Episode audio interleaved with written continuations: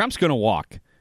He's going to walk if if things stand the way that they do right now. Um, Donald Trump is not going to be convicted of a felony, at least not in Manhattan District Court. Um, or, or state court in Manhattan. I apologize. New York State Court in, in Manhattan. Yesterday, uh, Trump's indictment was unsealed, and uh, for the part of it is exactly what we thought it was going to be. Um, with uh, all apologies to Dennis Green, it is what we thought it was going to be. 34 counts of possibly falsifying documents for this uh, alleged affair that Donald Trump had with Stormy Daniels, paying her hush money. You, you, you know the accusations. 34 counts. Trump pled not guilty to those. Um, but what our, a lot of people were looking for was this second crime that was going to elevate these misdemeanors to a felony. And I think that there's a lot of evidence for 34 misdemeanors, which uh, falsifying documents um, to, to pay hush money um, to cover up a first crime, that's a misdemeanor. And the felony was going to be a second, uh, was going to be falsifying documents to cover up a second crime. And, and I thought at the beginning of all this that uh, maybe that meant that Trump and his legal team, Michael Cohen and, and you know, all the all stars, um, they falsify documents to cover up the first cover up, but that does not seem to be the case. And when you have not only um, the legal experts on CNN asking what the second crime was, when you have um, quote unquote never Trumper Republicans saying that they don't see a second uh, crime here, when you have Democrats asking where the second crime is. Uh, I think that bodes well for Donald Trump um, in in this case, uh, at least, I, unless you know. Um, Alvin Bragg, district attorney in Manhattan, he has a bombshell that he's holding for trial. Um, there's this Michael Cohen tape people are talking about possibly um, being a quote unquote smoking gun for Bragg's case. But right now, it as it appears, there's plenty of evidence to uh, find Donald Trump guilty of a misdemeanor, um, but there's it, the case for a felony is flimsy and risky at best. Um, and it, I mean, even if there was a second crime spelled out in this indictment, which there wasn't, um, convicting on a felony was going to be tough because not only did you have to prove that there were um, two crimes committed, but you have to prove that uh, there was a cover up to those two crimes. So we'll see what happens. Thankfully, at least with this case, the next court hearing uh, is in December, and so hopefully, at least with with with, with these charges, uh, we don't have to hear about it. Because I got to say, I've been getting bored. I've been getting bored with it. Um, when it comes to Trump's legal um, challenges, this is uh, essentially the bunny slope of Trump's legal troubles. Um, you still have uh, he's still facing an investigation into his role in inciting or possibly inciting a riot on January 6th. There's the Mar-a-Lago classified documents investigation, which that one might be the one that cooks him, especially how there was uh, some news this week about um, how after he re- he received a subpoena in May, um, there's evidence that Donald Trump went through the documents that he was uh, subpoenaed to return, which I guess is uh, uh classic. Uh, uh, tampering and interfering with an investigation. And then there's the Georgia election interference um, case, where about a week before this whole uh, Stormy Daniels story heated back up, a special grand jury in Georgia voted to indict Donald Trump. So he's going to walk on this, but uh, he still has he still has uh, a, a, pretty uh, lengthy legal series of legal battles in front of him. The Mar-a-Lago speech, I, I gotta say, I was I was a little surprised. It seemed subdued. I thought that it was going to be a huge kind of campaign rally for Donald Trump. He seemed tired. He seemed low energy. Um, he seemed it seemed extemporaneous, and he was just kind of re uh, replaying, as Guy Gordon says, his greatest hits of grievances, and uh, it seemed like he was kind of talking around, criticizing uh, Judge uh, Juan Roshan, I believe his name is. I'm sorry, Juan Merchan, and Alvin Bragg. Uh, but he eventually got there. He eventually got to it. Um, but uh, yeah, I thought this was going to be a raucous affair. And it, it really seemed like it, it was more about Donald Trump airing out his hurt feelings than it was about him kind of playing conquering hero, which has been his which has been his his strategy and his political persona since he came down those golden escalators, as people say. Uh, a lot of people are, are, are saying, well, how can this be good for Donald Trump? Uh, yes, he he's fundraised a lot of money, and uh, he's going to fundraise more money off this fake mugshot uh, on a T-shirt. Side note: this fake mugshot of Donald Trump on his T-shirt, which he's selling for thirty-six dollars, but it's yours for free if you make a forty-seven dollar contribution to his campaign, kind of like a perverse CB, uh, PBS uh, pledge drive. Um, he, he's selling these T-shirts uh, that has a fake mugshot. Uh, in New York, they don't release the mugshots, and uh, and we, we're not sure if he actually has. He probably did have a mugshot because he was arrested and in process, but he's releasing this fake mugshot on this T-shirt, and, and this could become one of those iconic mugshots, like uh, the Frank Sinatra mugshot. Uh, historically, the sad, sad, sad thing is um, that it's fake, but anyway, so people are saying, well, how, how is he surging in the polls here? You know, people don't like victims. Trump is so good at playing victim. No, he's not good at playing victim. He's good at playing martyr hero. All right. People don't like a victim, even though they sympathize with it, but they love a conquering hero. So he plays victim, victim, victim. But look how I'm standing up to him. Look how I've I've overcome and I've conquered these people.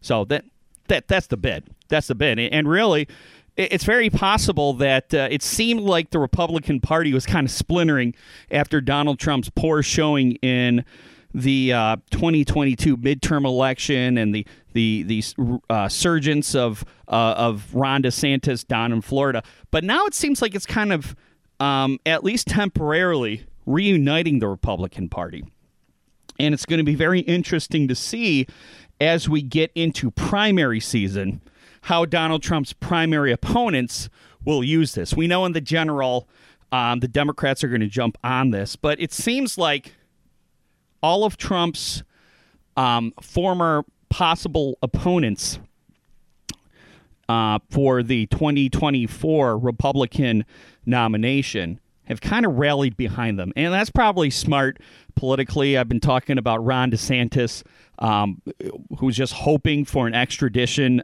uh, attempt that he could block and play Rambo. Um, you know, how is Ron DeSantis or Nikki, Nikki Haley going to use this against Donald Trump without making it look like um, they're they're siding with the quote unquote Democrat political machine that's um, that, that's attacking Donald Trump.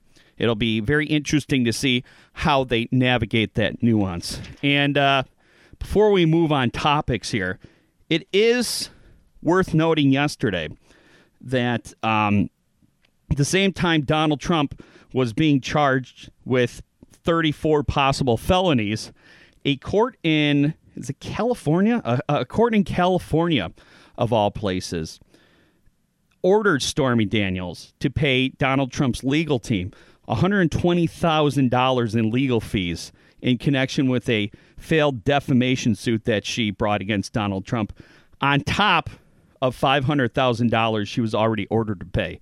So that $130,000 of of of hush money that Donald Trump paid Stormy Daniels. It, it, it, it's a fact that he did pay her $130,000. What's in dispute was um, the intent behind it and the bookkeeping of it. But that $130,000 that Donald Trump paid to Stormy Daniels in 2016, he's gotten it back um, multiple times. Well, it looks like there's a lot of uh, fragile uh, anti trans homophobe dudes who are going to be uh, changing their brand of, of, of discount pedestrian beer.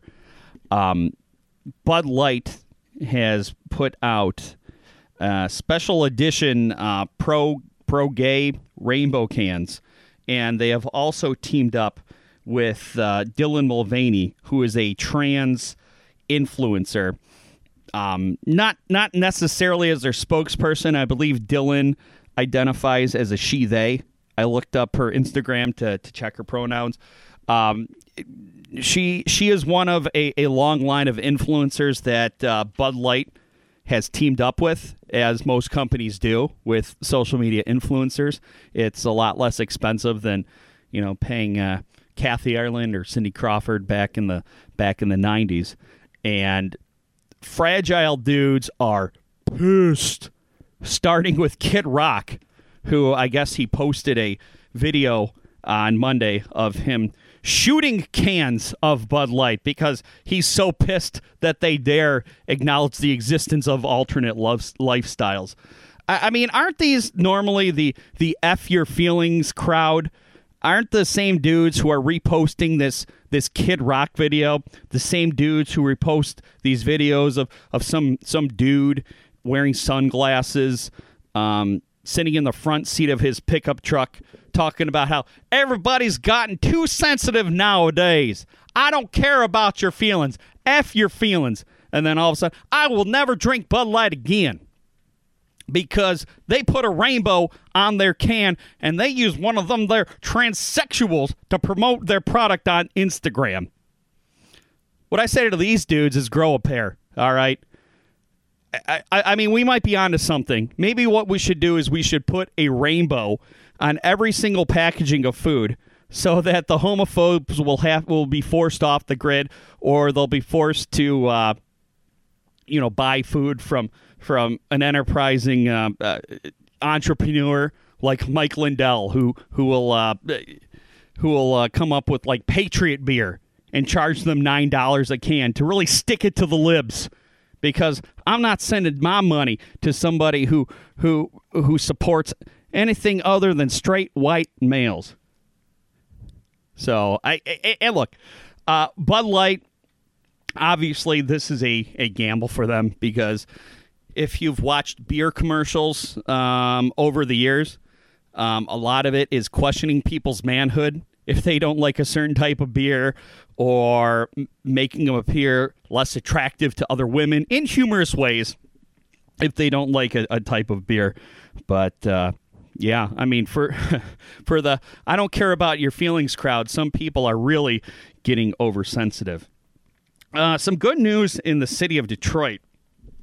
For a couple weeks, pardon me, I get a little burpy a couple uh, minutes in to uh, the podcast, so I apologize. Uh, good news in the city of Detroit. There's been this serial predator out on the streets terrible story we heard a couple of weekends ago about a man who let himself into an elderly couple's house. Um, an 80 year old woman found him standing in the kitchen. He asked her for money. She said he didn't have any. He dragged her out of the house and sexually assaulted her while her um, uh, handicapped husband was inside, not able to do anything. Um, and the the community and Detroit uh, police came together to look for this guy. Um, Monday, he sexually assaulted another 64 year old woman at a at a bus stop. This was all on Detroit's west side, and they caught him. They caught him in Rouge Park uh, Tuesday. Thank God. And uh, of course, on top of the great news of getting this serial predator off the street, I thought this was interesting because for a long time, it seemed like the community and Detroit police were at odds when it came to um, law enforcement. Um, I, I, remember in the past, James Craig voicing frustration Um, Mike Shaw from the Michigan State Police voicing frustration, especially after uh, th- this rash of freeway shootings that we had not too long ago.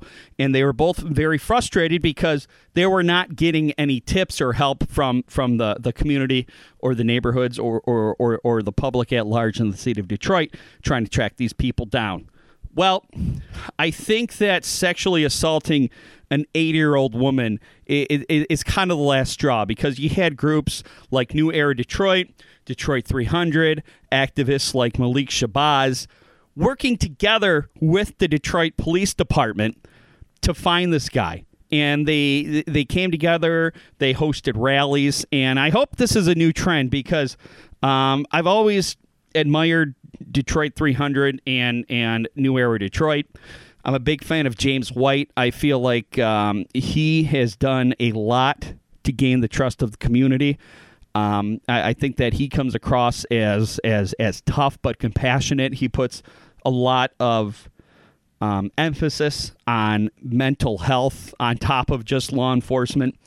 And so, uh, so, so, kudos to to both the Detroit Police Department and uh, these community groups. This one was personal, and I, I think when you have when you have groups like this and the Detroit Police Department working together instead of against each other, I think they can accomplish great things, and the city will. The city and the citizens and public safety at large is only going to benefit. In the suburbs, this uh, battle has been brewing for a very long time. I don't know if you saw this, but um, the Wyandotte School District. Um, I don't know exactly when it went up, but uh, this this thing started heating up about a month or two ago. The Wyandotte uh, School District uh, allowed T-Mobile to jo- uh, to install a 5G cell tower on top of Washington Elementary School um, for the paltry sum of one thousand dollars a month that fi- that uh, that T-Mobile would be um, paying the Wyandotte School District, and uh, parents are understandably concerned to say the least, but uh, in all reality, they're PO'd. They're PO'd because number one, they don't know what kind of radiation or health effects um, are emitting off of this 5G tower while their children um, are in school underneath. Number two, it's dangerous. I've, I've driven by this thing because I live in the downriver community. Uh, I know exactly where the school is. I've driven by it. That cell tower is right there on top of the school. On top of that, there's all this this high voltage dangerous equipment literally right there on the playground and there's all these signs that say, you know, high voltage, keep out. And the only thing that's keeping kids away from that is a fence, a fence that's very easy to climb. And you know, kids with their dares and them feeling invincible and their curiosity.